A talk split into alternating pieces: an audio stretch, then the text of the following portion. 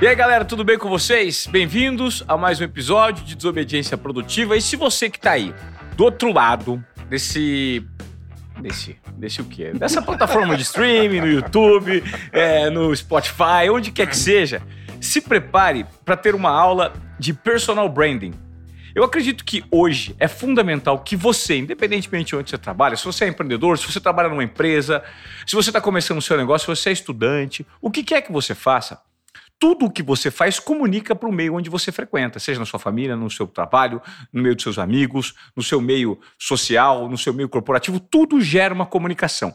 E é fundamental que você seja autêntico e entenda a necessidade de construir sua marca pessoal. É exatamente sobre isso, autenticidade e personal branding, que nós vamos conversar com um dos maiores entendedores desse assunto no Brasil, um cara que eu tive o privilégio de conhecer recentemente num grupo muito sólido, é um mastermind do Joel J. É, grandes notáveis estão presentes nesse grupo e eu tive a oportunidade de conhecer o Arthur Bender, esse gaúcho que veio para cá, para São Paulo, para disruptar o mercado, para falar sobre branding. Está inclusive lançando um MBA super interessante aí Sim. com Washington Oliveto, com Flávio Augusto e pegou um tempinho para nos explicar sobre autenticidade esse novo livro que ele acaba de lançar, Mitos e Verdades na Construção da Sua Marca Pessoal. Perfeito. Tudo bem, Bender? Ah, teu discurso foi perfeito com a importância de branding. Posso ir embora? Não, não preciso mais falar nada não vai embora de jeito nenhum. Aliás, estamos aqui hoje, Boa. como somos autênticos, eu ofereci pro Bender, que eu sei que ele gosta de tomar uma cervejinha,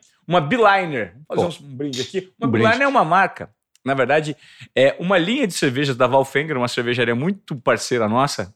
É, o Caio, que é o dono dessa cervejaria, incrível, já foi Muito premiado não só no Brasil, mas no mundo inteiro. E ele deixou uns exemplares aqui, a gente resolveu, num formato de desobediência produtiva, tomar. Essa cerveja tem 2,7 de álcool só. Impressionante, cara. Muito Estamos gostoso. experimentando, frutas, o Arthur já gostou. Frutas vermelhas. Frutas vermelhas, cerveja de frutas vermelhas com 2,7. Meu amigo, me fale sobre esse livro, cara. Autenticidade, o mundo precisa ser mais autêntico? Eu acho que é uma grande discussão, uma discussão muito interessante, Ivan, porque uh, a gente vive um mundo fake? Se a gente faz essa análise hoje, não só na comunicação, os fakes são. A gente lidar com isso agora com inteligência artificial vai ser complexo, mas se tu pensar em tudo que a gente tem hoje que não é o que é, de flores de plástico né, para fazer parede de vegetação natural, uh, seios de silicone, bunda de silicone, peito de silicone, cílios postiço, aplique de cabelo, dentes, peitoral de homem. Dentes de mentex. Dente de mentex. né? Então, uh, hoje tudo tem uma cara, diz assim, uh, muito mais com uma obsolescência muito mais rápida, efêmera. então, nesse contexto, ser autêntico é do caralho. Desculpa, não, desculpa palavrão. Não, não. É do, eu, acho, é, eu acho, eu acho. É do caralho. É? Então, a narrativa do ser autêntico, ela bate muito forte nas pessoas. Agora, o mito é lidar com essa autenticidade, entender o que é essa autenticidade, porque a autenticidade não é só a, a, a ideia uh, muito objetiva e rasa de ser você mesmo, porque tem implicações. Então, minha defesa aqui é que ser você mesmo é muito importante, mas para eu fazer isso, eu preciso ter autoconhecimento, eu preciso saber quem eu sou e, ao mesmo tempo, eu preciso olhar o entorno à minha volta e entender os impactos que eu causo sendo eu mesmo e os reflexos sobre a minha vida. Você diz isso, você estava me explicando previamente, antes da gente começar aqui o nosso podcast, que isso é do ponto de vista de comportamento né, e valores morais e éticos que muitas pessoas têm. Você estava dizendo, pô, o cara que é mau caráter, ele não pode ser ele mesmo sendo mau caráter no meio, porque daí ele vai colher os reflexos disso, colher, né? E vai aguentar a porrada do mercado, concorda? Sim. Então, mas não é verdade, assim, não é interessante que as pessoas de fato sejam elas mesmas e aí você vai separando o joio do trigo no convívio? É, Porque não existem só seres humanos do bem, né? Claro. Mas eu acho que aí uh, o autoconhecimento te faz entender não só teus ativos, é, mas entender suas vulnerabilidades também. Uhum. eu faço profissionalmente isso, faço consultoria para centenas de celebridades e personalidades no Brasil há 20 anos. E geralmente, Ivan, tem uma dissonância cognitiva muito forte entre como a gente se percebe, ou seja, o meu self, e como me percebem. É, os psicólogos chamam isso de dissonância cognitiva, a gente usa muito isso no branding, que é essa diferença, esse vazio que existe, às vezes contraditório, entre o que eu acredito que eu sou e como me percebem. E aí, Nossa, a é gente entra. Cara, a gente entra num campo das percepções que é fudido, que é. Eu posso dar um exemplo? Uhum. É um exemplo que eu uso bastante. É, muitas vezes eu entrevisto a personalidade e pergunto qual é o valor, um- um valor central para ti, algo que é muito importante para ti e que ressalta na tua personalidade. Aí a pessoa me diz o seguinte: ah, eu sou é, autêntico e verdadeiro. Ou seja, o que, que ele quer dizer? Eu não falo pelas costas, né? É, eu falo na frente da pessoa. Então, isso é um valor, é positivo, obviamente, que está ligado à transparência, à ética, à integridade. Agora, dependendo da intensidade do teu verdadeiro, tu te, tu te constrói um personagem, uma persona lá fora totalmente tóxica. Total. Imagina uma pessoa que diz verdades o tempo todo para todo mundo. Não tem empatia com o tem momento do empatia. outro, não seleciona o momento exato, o contexto adequado, o timing certo. Isso aí, a intensidade certa, né? Então, muitas vezes, eu entrevisto o sujeito, ele diz isso, eu entrevisto as pessoas, porque a gente faz isso com evidências. Entrevisto o entorno das pessoas, a audiência, os colaboradores e tal. Aham. E as pessoas dizem, porra, é um filho da puta que deixa marcas de lágrima e sangue por onde passa. Porque ele vai dizendo verdades. Só que ele, ele, ele fica ensimesmado com esse valor porque ele acredita que é positivo. Aham. E a gente vai envelhecendo, cara, e tu vai acentuando esses seus traços. E na tua cabeça, ele é, é maravilhoso porque tu tá sendo tu mesmo. E as pessoas estão te percebendo como uma âncora, cara, como uma coisa muito ruim. E às vezes, Ivan, é, o teu sócio não diz porque não quer atrito, é, a tua mulher não diz porque tá cansada de brigar com isso, teus filhos não dizem, e tu acaba é, cada vez mais né, cristalizando isso em ti, e muitas vezes o que tu acredita que é positivo é negativo. Entendi. E eu te digo que todo, todo atributo positivo que tu encontra na tua própria marca pode se tornar negativo dependendo da frequência e da intensidade. Vamos pegar uma coisa bastante simples. Uma pessoa que tem boa energia. Energia que você, cara, sabe, energizado, te dá bom dia de Sim. manhã, apaixonado. Dependendo da frequência e dependendo da intensidade, se torna um cara insuportável. Claro. Porque as Pô, pessoas tu- não estão dispostas é- o tempo inteiro e elas querem ter seu espaço, de acordo com o ambiente que estão, com o momento de vida. entender o timing certo, né? Entender o ambiente, entender as pessoas. Então é nesse campo das percepções que a autenticidade pode ser uma armadilha para tua vida. E acompanhando assim pessoas, pessoas que eu gosto, pessoas que eu adoro, pessoas que são talentosíssimas, mas que são insuportáveis. E todo mundo enxerga, todo mundo enxerga, menos a pessoa. Então, esse, esse processo é um processo que precisa de autoconhecimento, precisa estar aberto a entender, mas tem uma exigência central que é muito interessante, que é compreender a importância do outro, do outro na tua vida. Eu gosto muito do Clóvis de Barros Filho, cito ele no meu livro, Aham. e ele diz o seguinte, cara, às vezes ele diz assim, ó, fodam-se os outros, né? Eu sou assim. É, não me interessa a opinião dos outros, né? É, tem frases que eu, eu coleciono frases dessas que é assim, eu não quero eh, parecer, eu sou. Então todas essas frases levam para essa ideia de não me importo com a opinião dos outros. Mas o Clóvis de Barros Filho diz o seguinte, o outro nas nossas vidas não é uma abstração. O outro na tua vida é tua namorada, é o teu filho, É é, são os teus colaboradores, cara, é a tua equipe, são os teus clientes, é a tua audiência. Você precisa se importar então, sim se com tu o dizer, outro. cara, tu precisa te Claro. importar com o outro, É. porque tu não vive numa ilha deserta. E- E aí, autenticidade como reputação só fazem sentido, só fazem sentido, pensa nisso, se tu acreditar na importância do outro na tua vida. Claro, Porque se tu viver numa ilha deserta, hipoteticamente, foda-se a reputação. claro. Foda-se porque eu não tenho ninguém à minha volta. Aham. Agora, quando eu tenho audiência, quando tenho pessoas, quando eu tenho relações, dependo dessas relações, é burrice tu contrariar a lógica. né? Claro, é burrice. Agora, você falou algo muito interessante, Arthur, que é a dificuldade que muitos perfis, que muitas personalidades têm é, de se enxergarem. Isso é, É- é muito distância. complexo. Às vezes elas estão ali achando que, estão, que, que são autênticas, que, mas não tem canais de comunicação abertos e suscetíveis a receberem esse retorno. Como trabalhar com essas personalidades? É possível gerar uma mudança? Você atende pessoas que, que, que têm esse tipo de comportamento e, e são bloqueados para receber esse feedback? É, todo mundo, né? Eu acho que quando a gente. E eu, por isso, quando faço isso, a diferença entre consultoria e mentoria é que na mentoria, de certa forma, eu estou te dando opinião. Sobre os teus fatos, né? No branding, e aí eu defendo essa ideia assim com unhas e dentes, o branding precisa trabalhar com evidências, com uma prova concreta. Aham. É a única forma de eu, de eu poder promover uma transformação em ti, é quando eu te trago do mercado a verdade da tua marca. Eu faço isso para grandes empresas, Aham. corporativamente, para pessoas também. Porque é muito difícil eu dizer, não, Ivan, eu acho que tu deveria mudar. Esse eu acho é a minha opinião, é o meu olhar. Agora, quando a tua audiência, né, quando as pessoas à tua volta, faz pesquisa de mercado, conseguem trazer essa verdade, ela às vezes é, é chocante.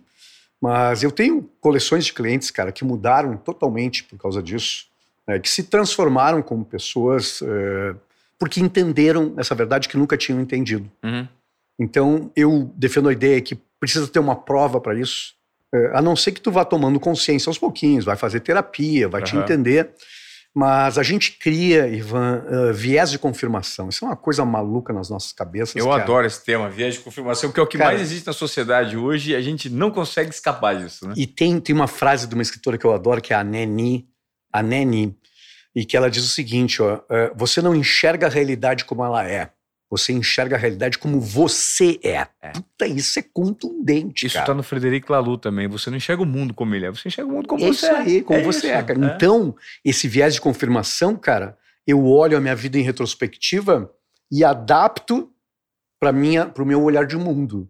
Então, eu olho para os meus fracassos e eu acredito os meus fracassos. A empresa, é, porra, o sócio que não me valorizava, né, o amigo que não acreditava em mim, é, dificuldades de mercado, mas eu nunca olho para as minhas digitais no meu próprio fracasso. Uhum. Tem um título do livro que eu adoro, cara. É, o livro é ruim, mas o título do livro é, é adorável. eu comprei o livro pelo título. Que é- o título é enorme do livro, diz o seguinte: ó, Por que será que todas as vezes que me apunhalam pelas costas, as minhas digitais estão na faca? Tu imagina o título de um Ah, livro. É É maravilhoso. foda, né, cara? Eu olhei e é meu, vou. O livro não é tão bom, mas ele fala disso, da dificuldade que a gente tem, olhando a nossa vida pregressa, de encontrar as digitais dos fracassos.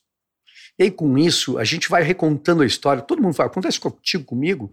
É, a gente vai recontando a própria história e a gente vai tirando umas partes, a gente vai escondendo outras, a gente vai esquecendo intencionalmente. do- E quando a gente olhou repetidas vezes essa história, a gente nem se lembra mais da história original, porque a gente recriou na nossa cabeça. E aí tu Claro. não aprende, cara. Não aprende. Porque a história de aprender com os erros, cara, é- ela é uma falácia. Tu só aprende não cometendo os mesmos erros.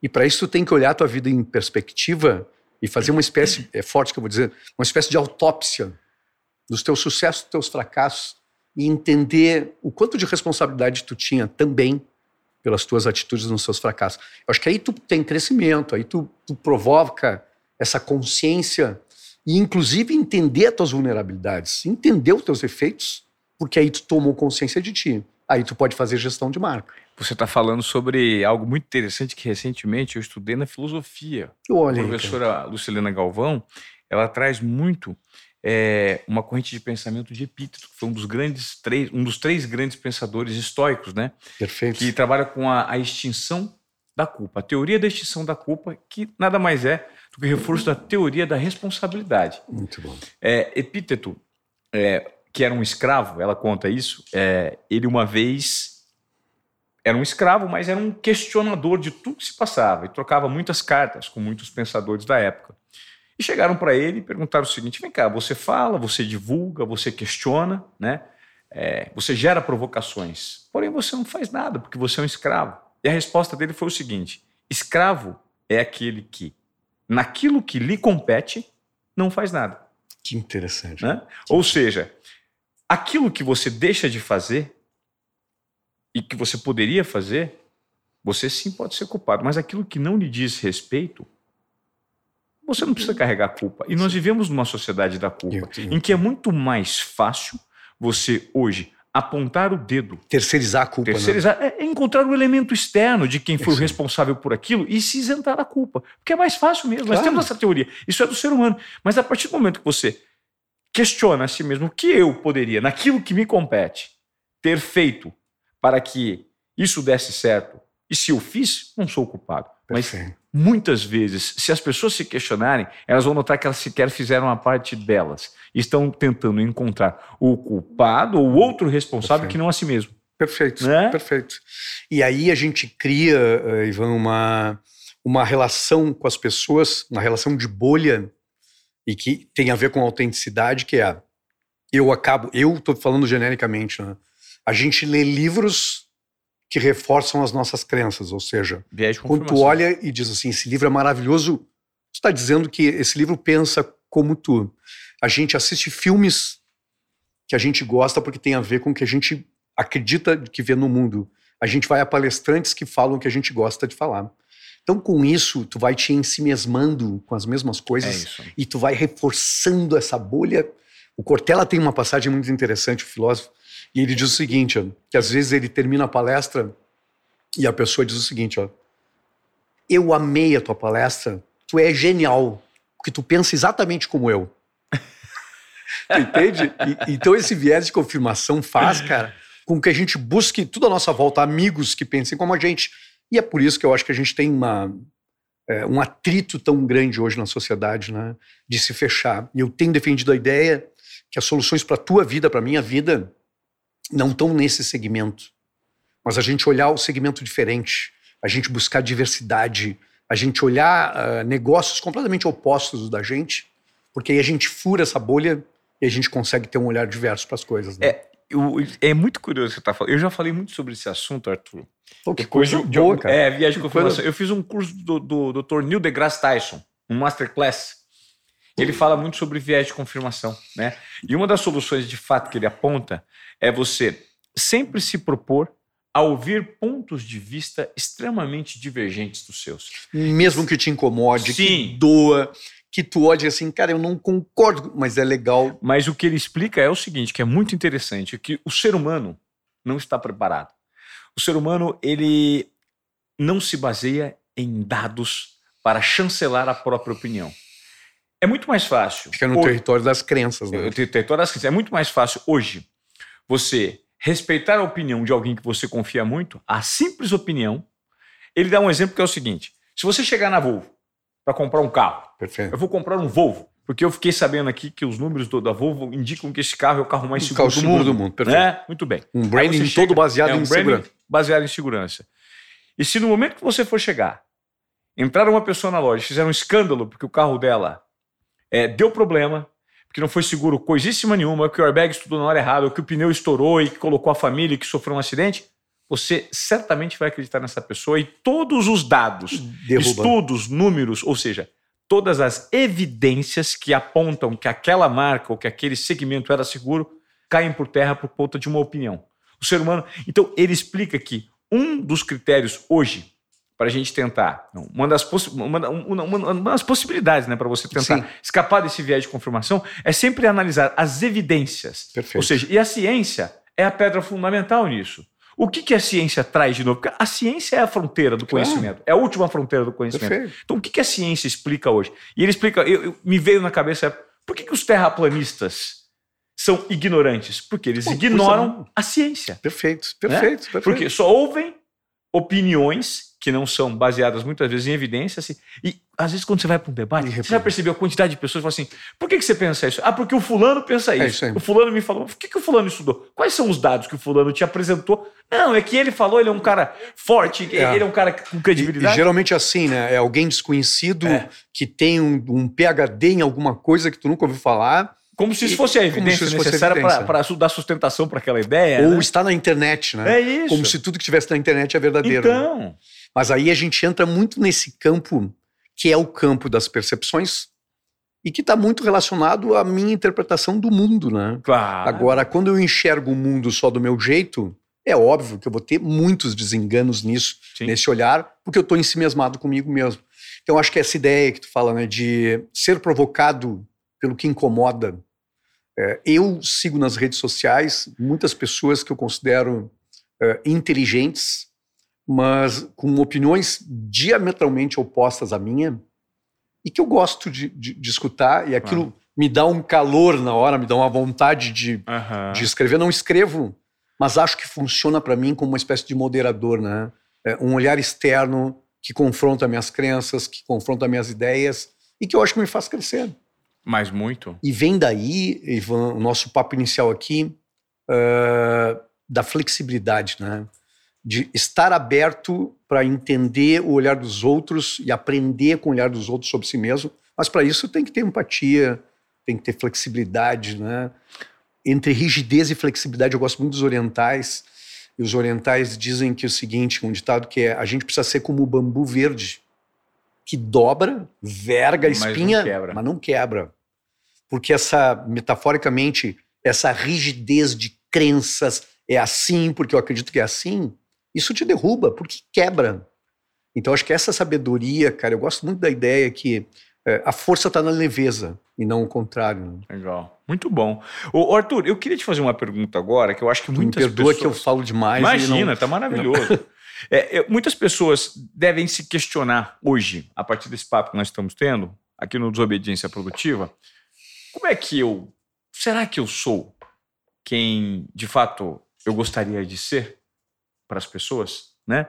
Porque eu, eu sempre falo que na comunicação existe pelo menos três pensamentos, né? Aquilo que você comunica, aquilo que você gostaria de comunicar que você não está comunicando, mas o, o, que você também deveria comunicar. Deveria comunicar. Né? Existe uma distância muito grande. As pessoas deveriam comunicar algumas coisas, elas acham que elas comunicam isso, mas elas não comunicam nada. É, é, é completamente diferente.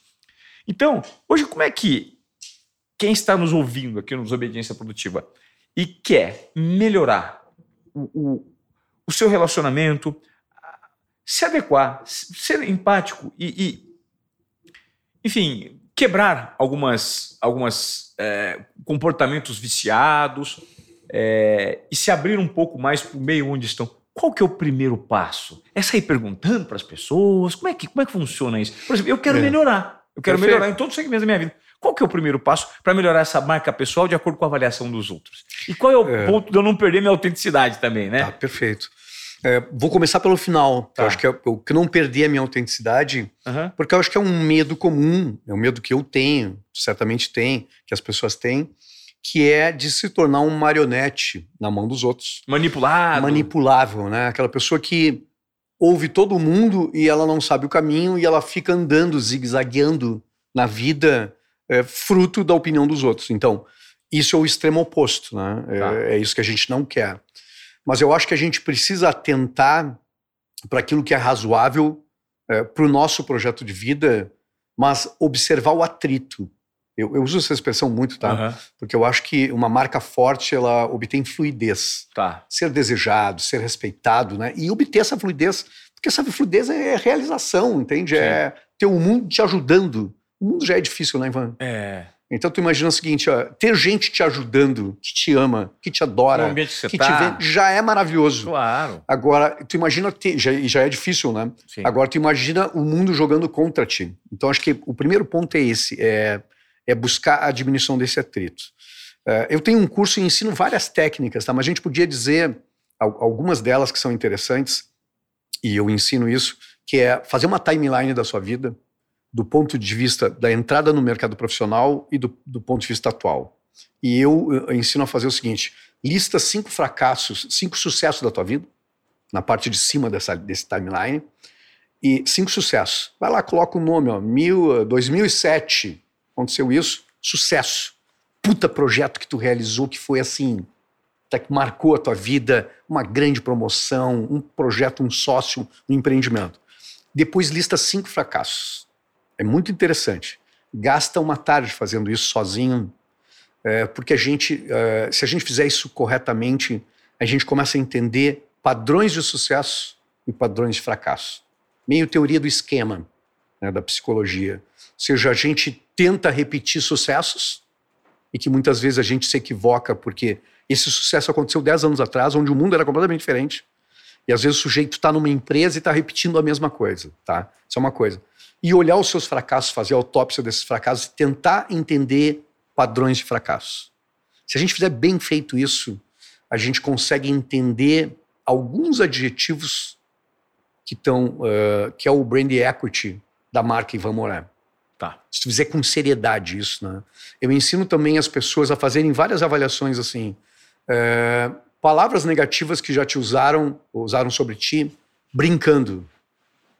Porque os amigos dizem. Os amigos do peito, sabe? Tá Sim. fumando um charuto Sim. e bebendo. Os amigos te dizem verdades Sim. brincando. Então registra lá, tenta lembrar. Pô, brincando, várias pessoas já me disseram que eu sou meio assim. É, também gosto de olhar as, as brigas, né? É, nos teus piores atritos, do que que te chamaram? Aí não chegamos ainda em pesquisa, mas eu acho que é um primeiro passo de autoconhecimento, de entender teus padrões, né? E de entender que adjetivos estão colados na tua marca, na tua trajetória.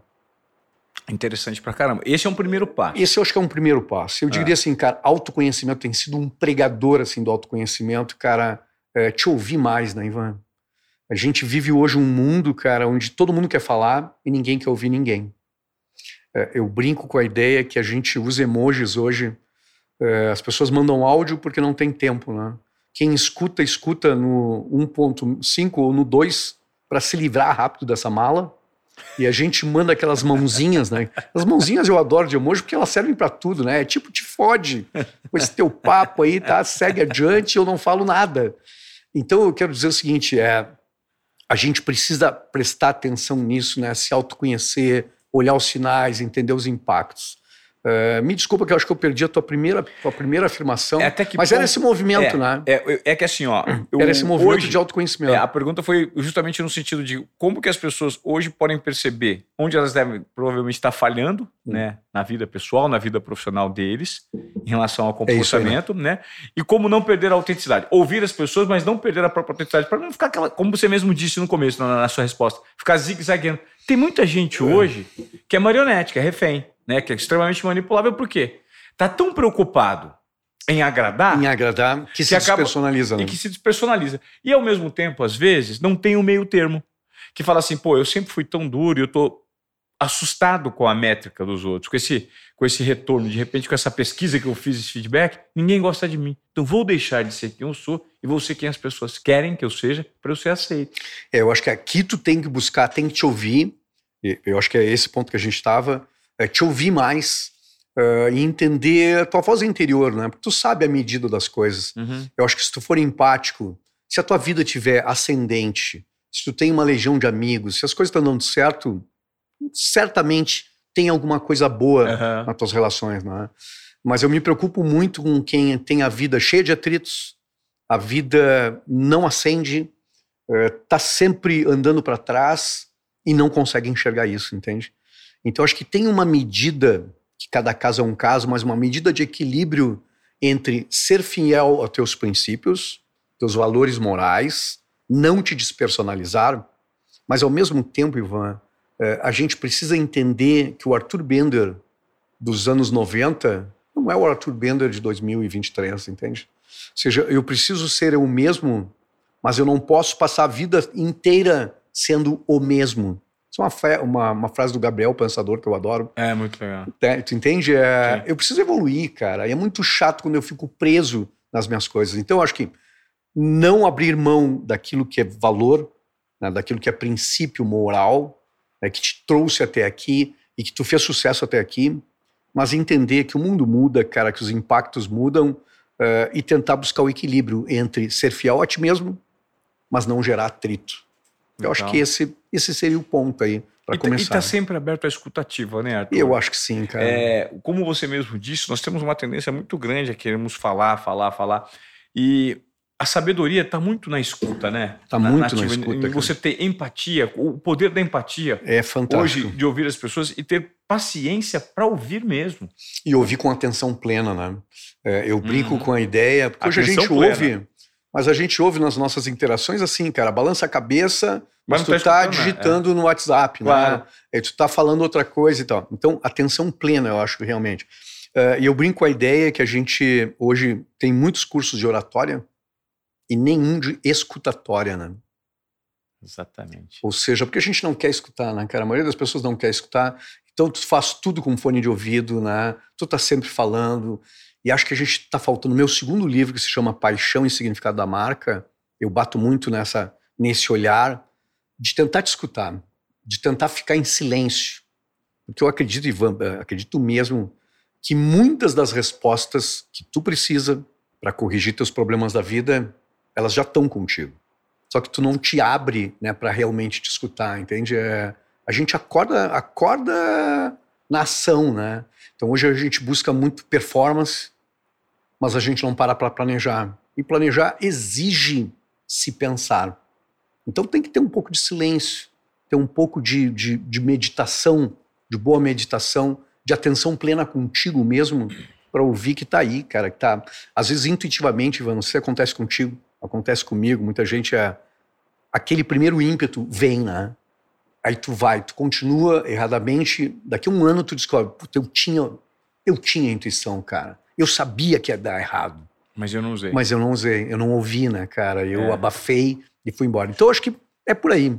A civilização do espetáculo atrapalha muito hoje as pessoas. Quando eu falo civilização do espetáculo, eu falo a civilização. Muito boa essa expressão, é? gostei. É, isso é, é, o título de um livro que transformou minha vida. Não sei se você já viu. Mário Vargas Llosa, Prêmio Nobel de Literatura. Não li. Tá. É a civilização do espetáculo. Ele fala muito sobre hoje é, o, a cultura da que ele chama de contracultura, né, que é essa cultura de, de que serve única e exclusivamente para distração das pessoas que vivem massacradas por uma rotina extremamente dura e complexa, em que você não quer se debruçar sobre um grande pensador, sobre um livro, sobre um pensamento um pouco mais aprofundado, porque isso demanda tempo, paciência. E dói, né? E dói, e exige. Então as pessoas querem, querem consumir a, a, a, as frivolidades que eles chamam do dia a dia.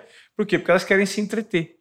E dá, a, dá a falsa sensação de que são cultas. É, né? isso mesmo. E hoje a gente vive um, uma sociedade do exibicionismo promovido pelas redes sociais em que todo mundo faz o recorte é daquilo que dá certo. Né? Então, assim, a gente vive é, a, a, o teatro da vida de sucesso, da vida de felicidade, que todo mundo monta nas próprias mídias digitais. E, de certa forma, apesar de todos nós, eu, você e todo mundo saber que principalmente o Instagram é uma vitrine que não revela só, que está longe de ser a vida real, nós temos uma tendência a comparar o bastidor da nossa vida com o palco dos outros e nos colocarmos para baixo. Perfeito. Né? E eu acho que isso cria muita dor, né? É, e cria uma espécie assim de, de paisagem que a gente sabe que não é verdade, mas que passa a ter como um balizador do que, que é sucesso, né? É, então a gente exatamente. vê hoje é, um, uma das coisas que a gente defende em branding é que obviamente no branding é, a gente faz uma sinapse é, obviamente, todo mundo faz isso, que é uma sinapse. É, se o sujeito é rico ou ostenta alguma coisa, ele deve ser bom, porque ganhou dinheiro com aquilo, então talvez seja um bom profissional. Mas é uma sinapse é, muito rasa do nosso cérebro, né? Claro. Ah, ganhou dinheiro, deve ser bom profissional. Mas as pessoas passam do ponto nisso. Então o cara aluga helicóptero para sugerir. É, ele não diz que o helicóptero é dele, né? Mas ele aparece descendo do helicóptero é, ele aparece entrando num jato que, que insinua que o jato é dele. Uhum. Então, isso, cara, cria uh, um drama muito especial nas pessoas, que é a distância entre identidade e imagem. E isso vira uma escravidão, cara. Vira uma coisa difícil de administrar. E quanto mais, mais distante é a tua imagem da tua verdadeira identidade, mais risco de abalo de reputação. Hum. Então a gente se acostuma com essa vitrine e todo mundo tem que parecer bem sucedido, né? Mas a gente tem que pensar que esse, esse sinal de autoridade por conta do dinheiro não é a única garantia de que tu é muito bom, concorda? Óbvio que não. O dinheiro é, é a métrica raso, de né, cara? Ela é a principal é métrica métricas. da sociedade, ela é a principal métrica da sociedade, não é a sociedade. Mas existem muitas pessoas que não valorizam o dinheiro e que têm um sucesso, porque sucesso é relativo. É isso aí. É? E depende do que tu quer para tua vida de realização. Óbvio, né? óbvio. E óbvio. acho que em algum momento, Ivan, isso eu falo no livro, é, quando a gente entra nessa escalada da ostentação, e que muita gente está refém dessa escalada, uhum. Sempre vai ter um outro cara mais fodão que tu, concorda? Claro. Aí tu comprou o carro de 2 milhões, vai ter um cara com um carro de 6 milhões. Sim. E aí o cara de 6 milhões tem um jato de 25 milhões, é cara. Isso, é então isso. se tu entrar nessa escalada, cara, sempre vai ter um pica galáctica é. e que vai te gerar frustração. Então acho que em algum lugar, em algum momento da tua vida, a gente começa a se pensar no porquê acho que entra uma parte filosófica aqui de personal uhum. branding, que é por que, que eu faço o que eu faço, né, cara? Né? E, e o que, que é minha realização? Né? Que obra eu vou deixar? que legado eu vou deixar. E esse é um dos pilares de autenticidade para mim. É quando eu junto imagem, atitude coerente e obra. E essa é a parte interessante. É isso que eu defendo em autenticidade. É, pensa em marcas com grandes obras, grandes obras como Niemeyer, por exemplo. Quando eu falo Niemeyer, dispara no teu cérebro Brasília. Dispara a arquitetura, uma escola de. Tu pode até não gostar da, da arquitetura, eu não gosto, mas eu reverencio o gênio que fez uma escola no mundo. Se eu te falar em Pitangui, Cirurgia plástica. O teu cérebro dispara essa sinapse. Sim. Pensa em Pitangui como futebol. Tu, é, tu veio da área. Não cola, né? Não. Pitangui é cirurgia plástica. Ele era o rei da cirurgia plástica. Então, se a gente pensar em Sebastião. É, Sebastião Salgado. Perfeito. Cito no livro, cara. Adoro. É, o fotógrafo das causas sociais. Se a gente pensar Irmãos Campana no design brasileiro. Uhum. Então, autenticidade para mim é quando criador e criação se cruzam e a gente não consegue saber qual é um e o outro. Ou seja, eu vou a Brasília, eu enxergo Brasília e eu lembro de Niemeyer. Eu penso no nome Niemeyer, na marca Niemeyer, e eu me lembro de Brasília. Eu penso num fenômeno do futebol, me vem à cabeça o Ronaldo. Isso aí, cara. É esse, esse tipo de associação que para mim é a grande obra da tua vida.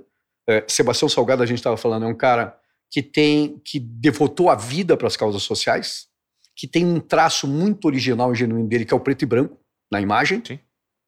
E que se tu olhar as atitudes da vida do cara, é um cara preocupado com sustentabilidade, não no discurso, é um cara que tem prática disso, que fez grandes reflorestamentos, que tem uma vida com atitudes. Né? Então aí a gente tem uma marca autêntica, aí a gente tem uma grande obra. É. Pensa no Pelé, cara né, no mundo dos esportes, virar um verbete agora, né? Virar um verbete. Virar um verbete, é. cara, isso é a coisa. Mas pensa no Pelé e vamos o seguinte, ó. Pensa no Pelé como uma fábrica que parou de fabricar o produto nos anos 70, fechou a fábrica, vendeu a fábrica e continuou gerando valor, monetizando essa marca uhum. 50 anos depois. Sim. E que morreu e perpetuou mais valor ainda. Sim porque depois de virar verbete, ele é muito mais valioso do que era no ano passado. É. Então, para mim, a autenticidade, que é essa grande busca, é quando criador e criatura se misturam. Quando eu vou partir dessa, mas eu deixo um legado. Eu me enxergo na obra. Cortella diz isso, e eu gosto dessa ideia, que a gente, quanto mais uh, a gente se olha no espelho, menos a gente se enxerga. Porque a gente olha uma imagem invertida e fria, aí a gente não gosta do cabelo, a gente acha que está velho, gordo, alguma coisa assim. É, e a gente só realmente se enxerga quando a gente olha a vida em retrospectiva e entende a obra, entende o significado, entende o que eu vim fazer nesse mundo, cara. E é uma falta.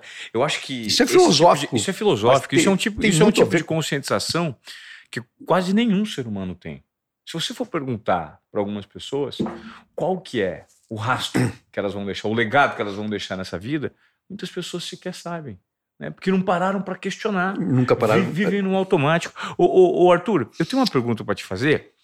Uma pergunta meio, assim, provocadora. Tá, eu gosto disso. Eu, é, uma, eu vez eu, uma vez eu é, sentou um cara aqui para me dar uma entrevista que, enfim, você deve conhecer, tá lá no grupo lá com o Joel também, é o Felipe Tito. Ah, eu sei que é. O claro. Tito, o Tito sentou, foi uma entrevista muito legal. E o Tito é um perfil de, uma, de um posicionamento bem autêntico. Né? Ele não agrada muitas pessoas. E ele, ele, eu aprendi muitas coisas com o Tito, claro. do ponto de vista positivo. Né? Todo mundo ensina coisas positivas e negativas. Né? E uma vez, quando ele sentou aqui, ele falou assim: que you need to fake it until you make it, né? E ele usou isso na prática e que deu certo. Ou seja, você precisa fingir que você é até que um dia você seja. Isso vai contra a autenticidade? Isso pode ser aplicado? É, numa certa medida, sim, né, com um certo nível de consciência. O que eu quero dizer é: tem uma frase popular que é o hábito faz o monge. Uhum. Conhece essa frase, expressão popular? Mas o que eu quero dizer é o seguinte: se eu estiver nessa sala sozinha e ficar com a mão no queixo dessa forma, é, e esse é um, é um exemplo clássico de uma pose de quem está pensando, eu nesse momento posso fingir que estou pensando mas se eu ficar nessa pose, ela me ajuda a entender que essa é uma pose de pensar. E eu sou capaz de começar a pensar, refletir porque eu parei nessa pose. Uhum. Então eu acho que algumas coisas nos ajudam para que a gente realmente consiga essa coisa. Eu acho que criar o hábito na forma de, eh, olhando do ponto de vista do marketing, do branding, o branding te puxar para alguma consciência que ainda não é, uhum. para te conseguir ser daqui um pouquinho. Para você encontrar por meio. Mas como é que você encontra esse, esse, esse, esse caminho? O posicionamento, ah. esse caminho é o posicionamento, né? É enxergar. Desculpa eu estar usando o teu nome, claro. mas enxergar o Ivan Moré de cinco anos à frente. Uhum. E quando tu te posiciona e te imagina é, como tu gostaria de ser reconhecido daqui a cinco anos, tu ainda não é isso, porque é daqui a cinco claro. anos. Mas tu começa, o posicionamento quando tu inicia é uma intenção. E essa intenção é um guia. Legal. Entende? Então, tu vai guiando teus movimentos para ser reconhecido daquela forma lá daqui a cinco anos. Então, tu ainda não é, mas o branding vai te puxando porque vai te dando uma espécie de filtro técnico para tomar a decisão. E o processo de modelação é, nessa trajetória, ele é interessante? Puta, me inspiro em alguém, vou modelar alguém. Isso ajuda?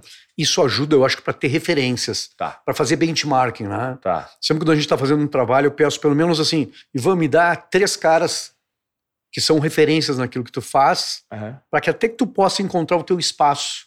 De novo, esse olhar para o outro, né? É, o posicionamento exige um olhar para dentro de ti. É, o conceito é representar alguma coisa para alguém.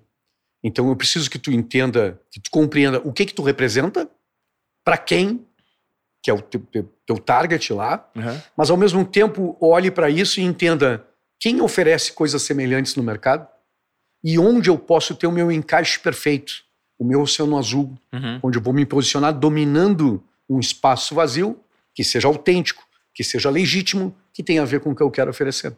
E quando você não tem, por exemplo, esse desenho? Eu vou te dar um, uma, uma, um exemplo do ponto de vista pessoal.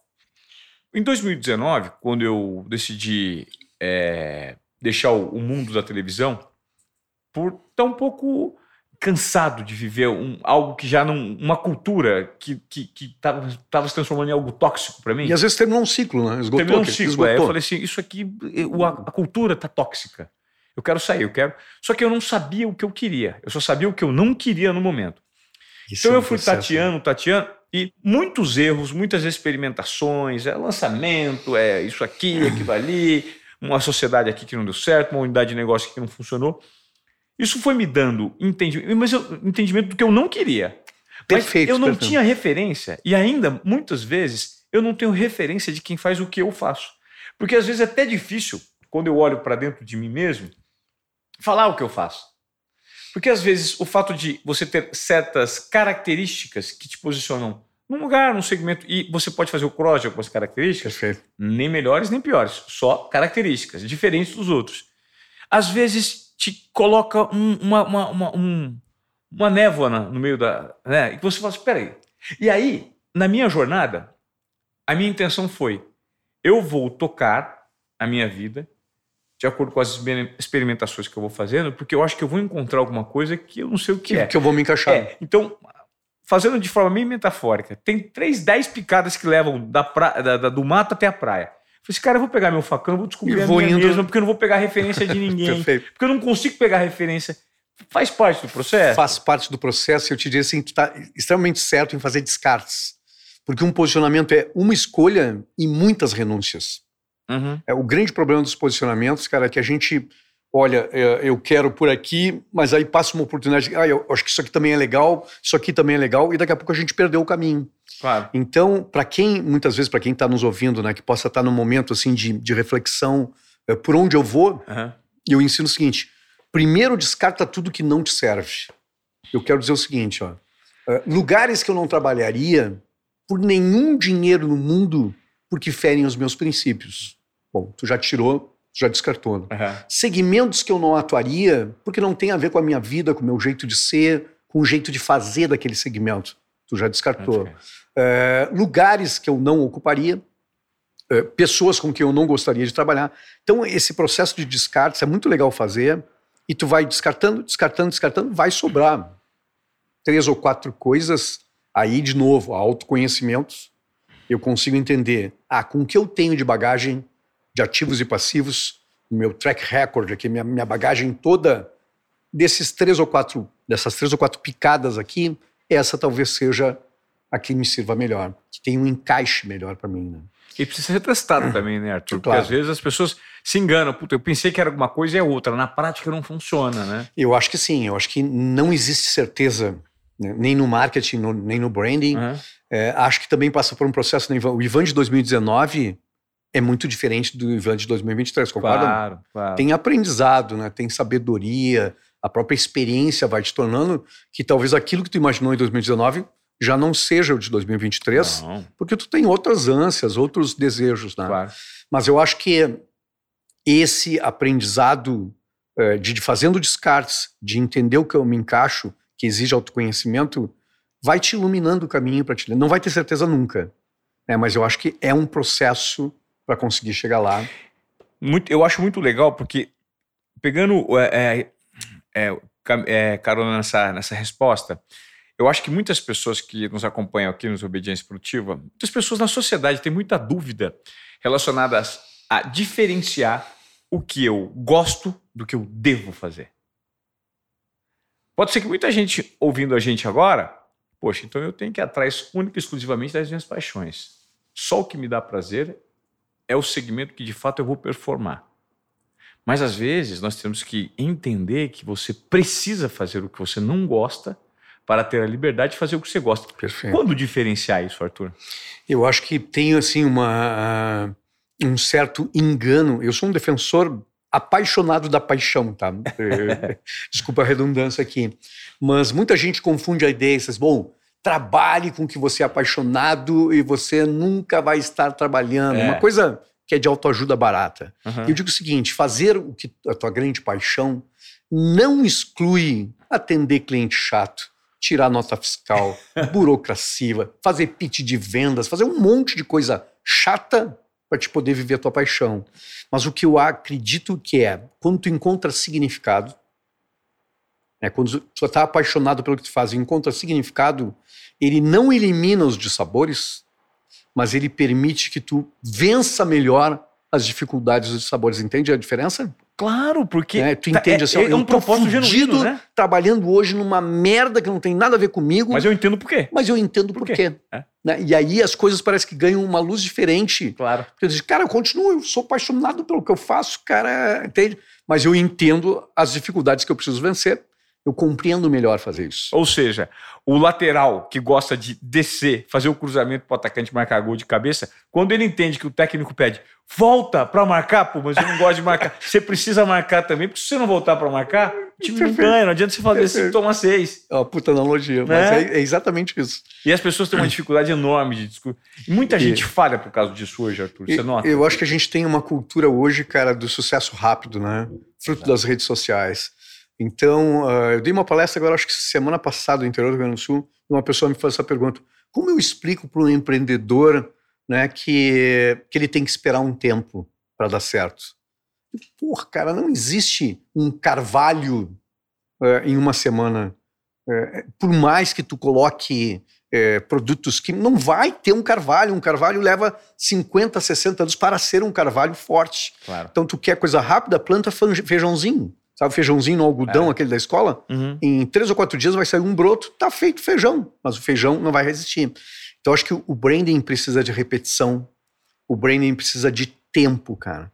O branding precisa de coerência e consistência nessa construção. E eu levo isso para as nossas vidas. É, hoje o branding corporativo tá péssimo. É, cara, não existe nada marcante, cara, porque uma angústia tão grande, uma ansiedade tão grande é, que clientes fazem uma campanha, de fazem um movimento é, de um mês, num certo sentido, não deu resultado. Vamos para o outro lado. E aí a gente cria marcas esquizofrênicas, né? Uhum. É, hora vai para um lado, hora vai para cá, hora é malzinha, hora é boazinha, é, hora é institucional e tal, e não consegue construir nada. Então, é, é preciso respeitar esse tempo, e acho que com, com as nossas marcas pessoais, Ivan, essa construção é meio como juros compostos. É uma coisa séria que eu estou dizendo, é é, se a gente der os sinais certos, é, se a gente for é, reconhecido pelos sinais corretos, a gente vai fazendo uma espécie de plantação de aportes, pensando uhum. no mercado financeiro, pequenos aportes que levam tempo. E daqui a pouco ele tem uma curva, exatamente como, como curvas de, de juros compostos, que é eu conheço o Ivan e associo esses atributos. Eu conheço o Ivan e vou associando esses atributos.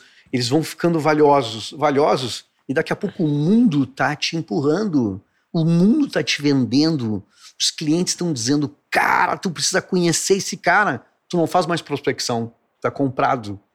Então eu, eu acredito que essa construção pessoal, uh, em algum momento tu pode viver dela.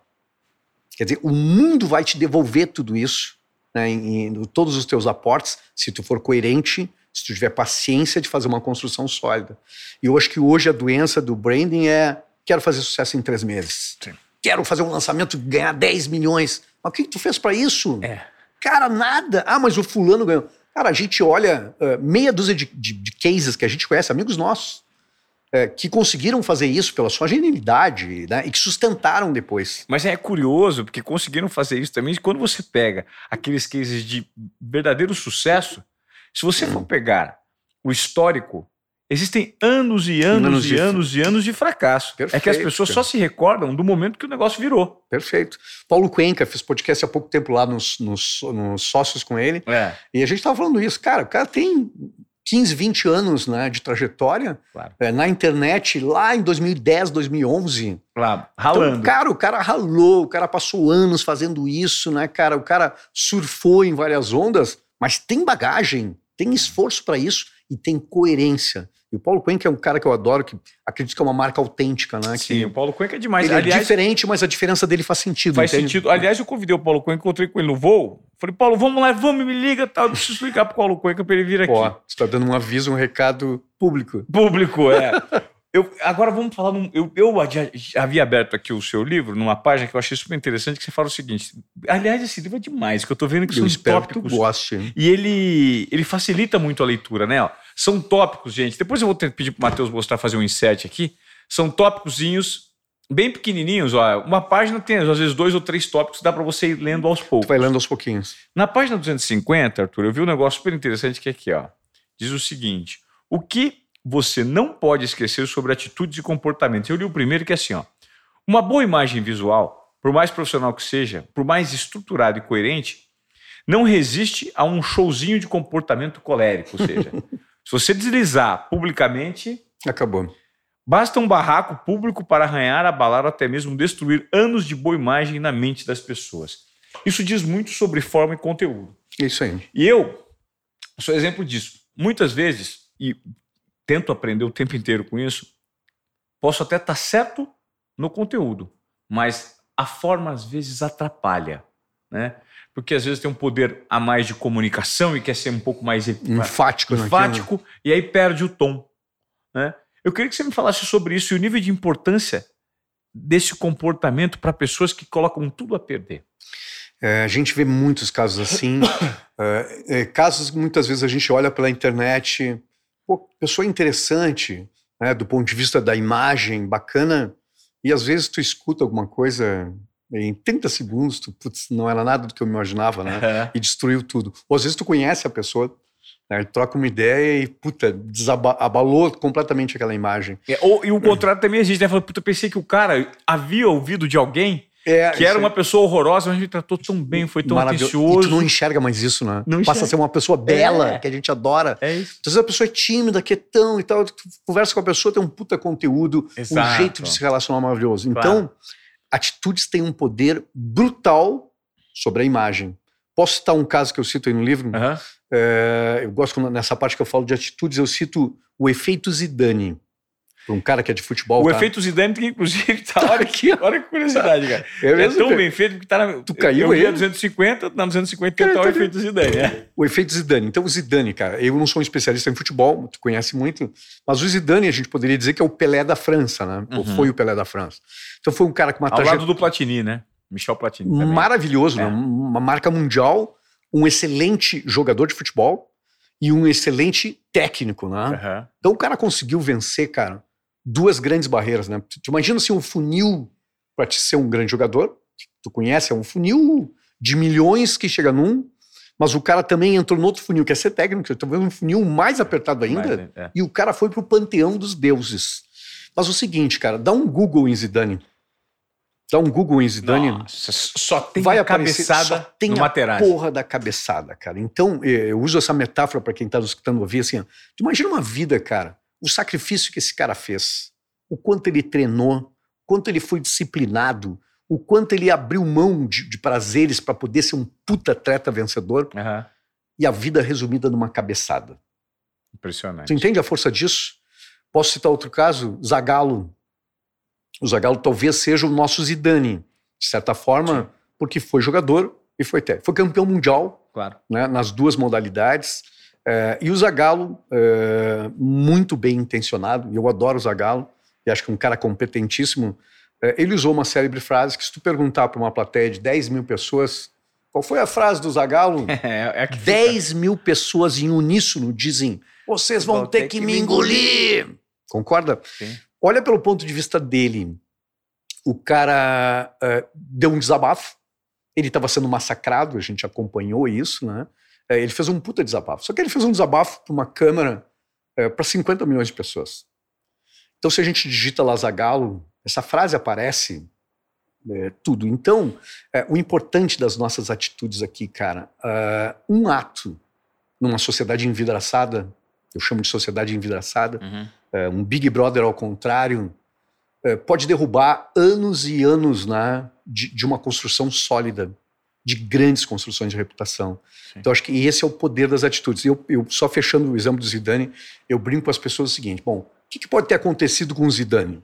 O Zidane pode ter entendido isso que a gente está conversando, ele pode ter feito terapia, eh, a ideia era que o Zidane tinha um pavio curto, né? O cara ficou. No livro eu falo o nome do jogador, inclusive, que estava falando no, no ouvido dele. O Materazzi. É? É. É, e que porra, o cara falou, É. eh, tem até a frase que o cara falou sobre a irmã dele, né? É. Então, eh, boa parte das pessoas seriam muito tentadas a perder a cabeça né, e dar uma porrada no cara. Mas aí eu faço a seguinte pergunta: olha o que é as atitudes para marcar a imagem de marca. Tá, ele fez terapia, dizer, tá? ele se curou, foi lá, fez mais 10 anos, não sei quanto tempo ele faz, mais de 10 anos, e ele virou outro cara. Agora imagina o seguinte: eh, tu tá com a família na Europa e tu tá passeando lá, cara, na, na França, e tu entra num restaurante, cena hipotética, e tá lá o Zidane na mesa do lado. É, certamente, qualquer um de nós mortais, né, cara, a gente identificasse o cara, pô, vou lá fazer uma foto com o cara, concorda? Claro. Ah, Mas e pô, Zidane, tá. Então as pessoas concordam comigo até aí. Pô, o cara maravilhoso, tipo, bom, a selfie com, com o Zidane. Agora eu pergunto, tu teria coragem de fazer uma piadinha no ouvido do Zidane? Obviamente não. Tu entende a marca da atitude? Porque a imensa maioria das pessoas, cara, fazer uma piada com o cara, o cara vai me dar uma porrada no meio do restaurante. Então eu acho que eh, acaba sendo uma marca para sempre numa sociedade envidraçada, onde tem um enorme de um holofote sobre todos nós e que consegue abalar completamente, né? Então, imagem, coerência das atitudes e uma obra. Porque se a gente pensar em Steve Jobs, por exemplo, eh, eu li vários livros dele e a biografia, eh, tinha um gênio do cão, né? Tinha. É pessoas que ele despediu no elevador Sim. e tinha gente que no prédio circular andava um quilômetro para não passar na frente da porta dele, executivos, que tinha medo de passar e o cara chamar e te despedir.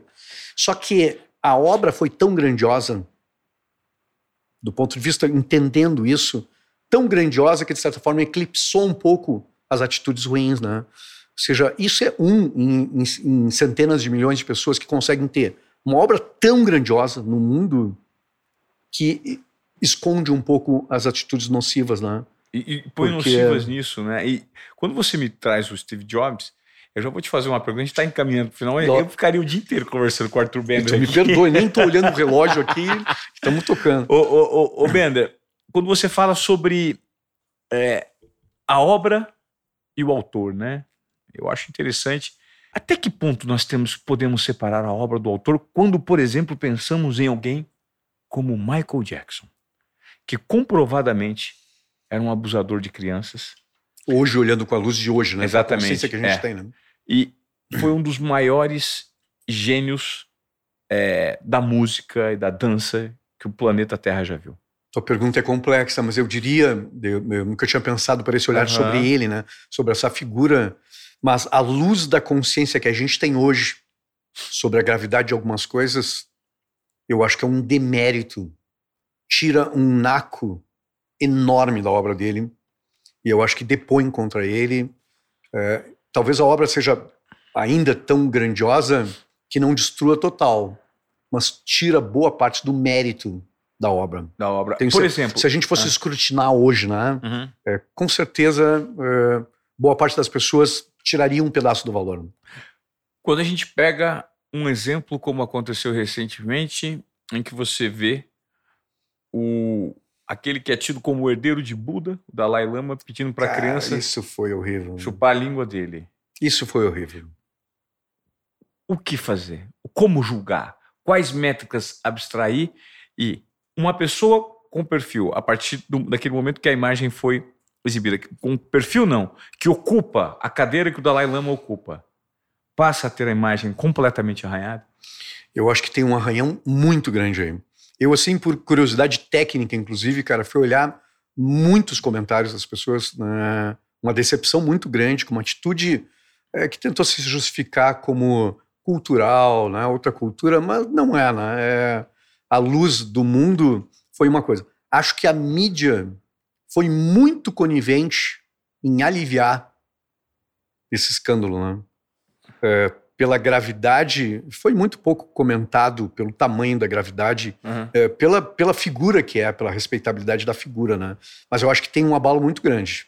Eu acho que tem alguns arranhões, é, arranhões é, morais que o público não perdoa. Eu, eu me, de- me dedico muito a entender fracassos de marcas pessoais, porque a gente tem que aprender com os Aham. fracassos também de gente célebre.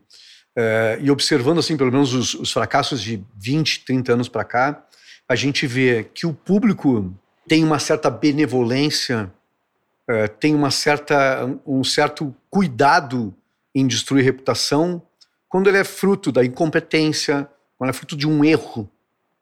Agora, quando é fruto de um desvio moral, as pessoas geralmente não perdoam. Ah, interessante. Entende? Te- As pessoas são muito mais eh, pragmáticas né? e muito mais fortes em culpar quando tem um desvio moral. Acho que a gente entra no campo do moral. E eu gosto muito da ideia eh, que, é, que tem a ver com construção de marca pessoal, Ivan, é que em algum momento da vida a gente vai cair. É, a gente pode deslizar e cair, a gente pode dizer uma merda, a gente pode Sim. no momento impensado, mas aqui vem a força das marcas pessoais, de construção de reputação, que é criar uma gordura moral, uma reserva moral para os tempos difíceis. Porque essa reputação, Ivan, te dá pelo menos o benefício da dúvida num caso desses. Porque quando a gente tem boa reputação, as pessoas perguntam assim, ó, será mesmo? Será que é verdade? Para aí, eu vou aprofundar melhor, eu vou procurar entender os motivos, as razões. Agora, quando não tem reserva moral, eu não posso citar nomes aqui porque vou. é, Claro. a gente já condena de cara. A gente escutou meta- o highlight é, na internet ou na TV, a gente diz assim, tá, tá aí. É, é, era isso que acontecer, eu sabia que ia acontecer. Geralmente a gente toma, porque não tem reserva moral. Então, a, a gestão de crise, que é uma coisa que apavora muitas pessoas, é, a gente não deveria acontecer a gestão de crise. né? A gestão de crise deveria ser pensada muito antes da crise. Criar reserva moral, né? um colchão de proteção nos tempos difíceis que a gente está sujeito a E os- cair, né, cara? E os cancelamentos, na sua visão, eles têm prazo de validade? Porque E- o que a gente nota é que, pegando um outro exemplo da sociedade, até Guilherme de Pádua voltou a fazer sucesso na TV, Incrível. né? morreu recentemente, e mas voltou a ter holofote.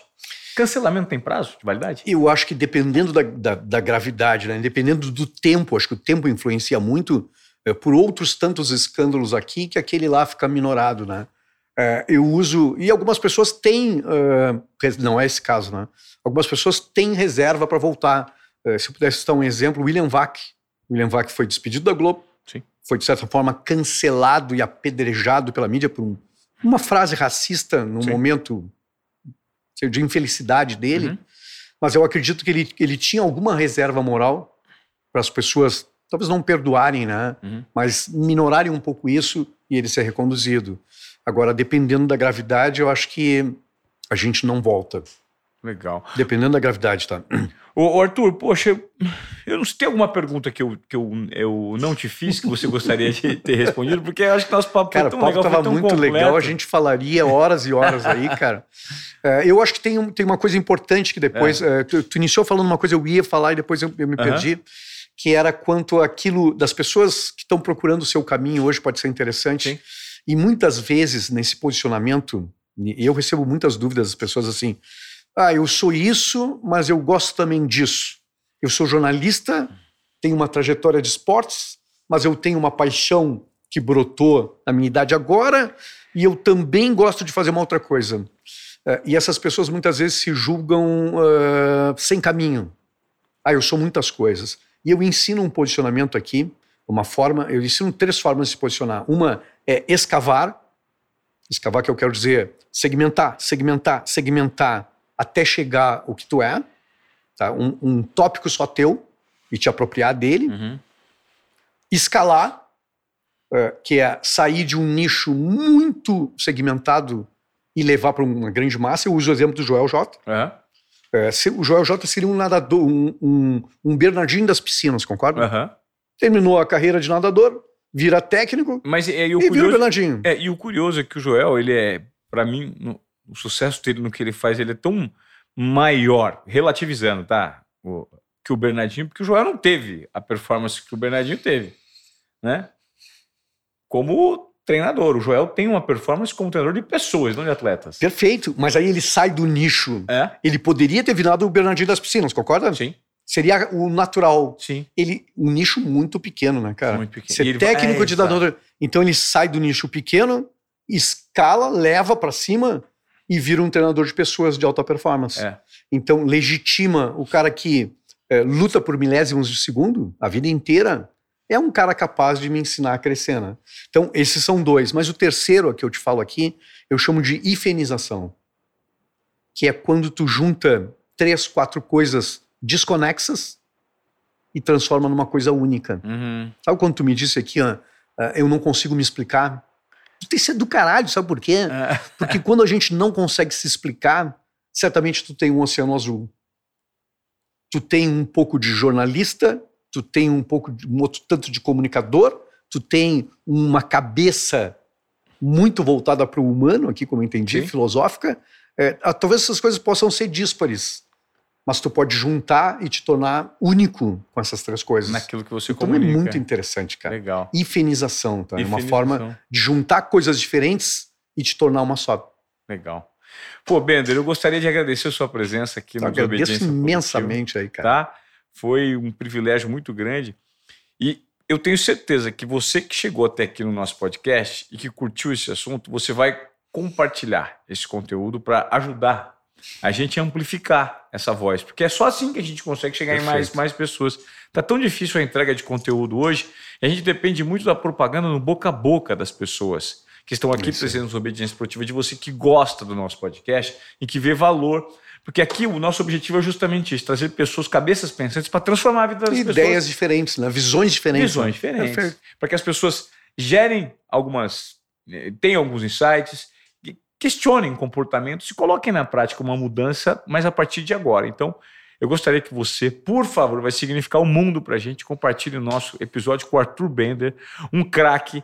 E quanto mais pessoas forem impactadas, mais transformação a gente gera, né, Arthur? E eu adorei uh, esse conceito de desobediência produtiva, cara. Você sabe como Me funciona? identifico muito com ele. É, o tripé do desobediência produtiva é intuição, confiança e coragem. Eu uso muitos exemplos que aconteceram na minha trajetória para chancelar a palestra, é, que muitos de nós recebemos sinais da nossa intuição, que no meu entendimento é toda a coleção de vivências é, conscientes e inconscientes que nós Perfeito. temos, ela conversa com a gente o tempo inteiro, só que a gente não está acostumado a mapeá-la. Mas a partir do momento que você mapeia a sua intuição, você precisa ser confiante para falar, Sim. ela está falando comigo.